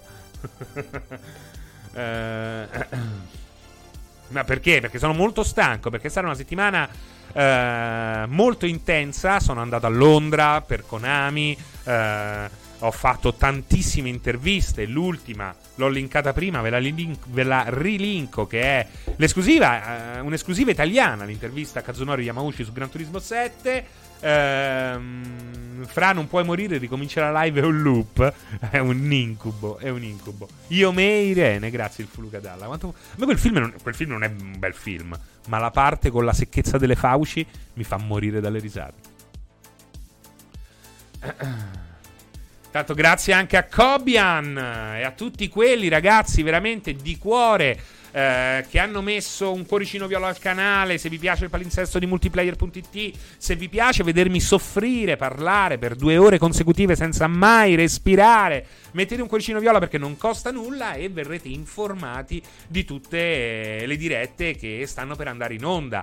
Cioè, a un certo punto ti dice ding ding, sta per andare in onda il sedici bit, e tu puoi decidere no, che palle, oppure volentieri, ben volentieri, me lo vado a vedere il sedici bit. E così con tutto il palinsesto di multiplayer punto it. Ci teniamo particolarmente perché eh, ci stiamo ci stiamo mettendo impegno, ci stiamo mettendo impegno. Abbiamo un palinsesto che dura, come dico sempre, da mane a sera, è molto diversificato, non si gioca solo ai videogiochi, si parla anche spesso e volentieri di robe diverse. Siamo qui per offrirvi un un approccio amichevole ma variegato al mondo dell'intrattenimento, quindi, quindi mettetelo un cuoricino viola, eh? Non costa nulla, non costa nulla. Se poi vi scappa l'abbonamento, eh, mica mi fa schifo. Ma non ho capito, Heaven's Gate va visto, è un... ma bellissimo D and T, bellissimo, bellissimo Heaven's Gate, The Gates of Heaven. Il titolo non riuscivo più a dirlo oggi. Ma va assolutamente visto, eh beh, bellissimo, eh beh, è un capolavoro, è un capolavoro, è straordinario, straordinario, è uno di, quei ro- di quelle robe che è uscito nel momento sbagliato, semplicemente. Ehm, Jim Carrey lì è spettacolo, soprattutto il combattimento con so- contro se stesso, veramente difficile fare una roba del genere. Ah, diciassette e cinquantatré ragazzi, diciassette e cinquantatré. Potrei continuare fino alle diciotto e trenta, ma non ce la faccio proprio. E poi abbiamo detto un po' tutto. Potrei parlarvi di Death Stranding, però, perché sto giocando la Director's Cut e ci scriverò il pezzo, però facciamo che ce lo teniamo, ce lo teniamo bello così in cottura e poi alla fine siamo così eh, belli carichi quando sarà possibile parlare Eh, sia del Director's Cut che tornare a parlare eh, di Death Stranding, perché poi è particolarmente interessante questa occasione, il poter tornare a parlare di Death Stranding dopo tutto quello che è accaduto dopo l'uscita di Death Stranding. È un, eh, un evento prezioso e cercherò di sfruttarlo fino in fondo.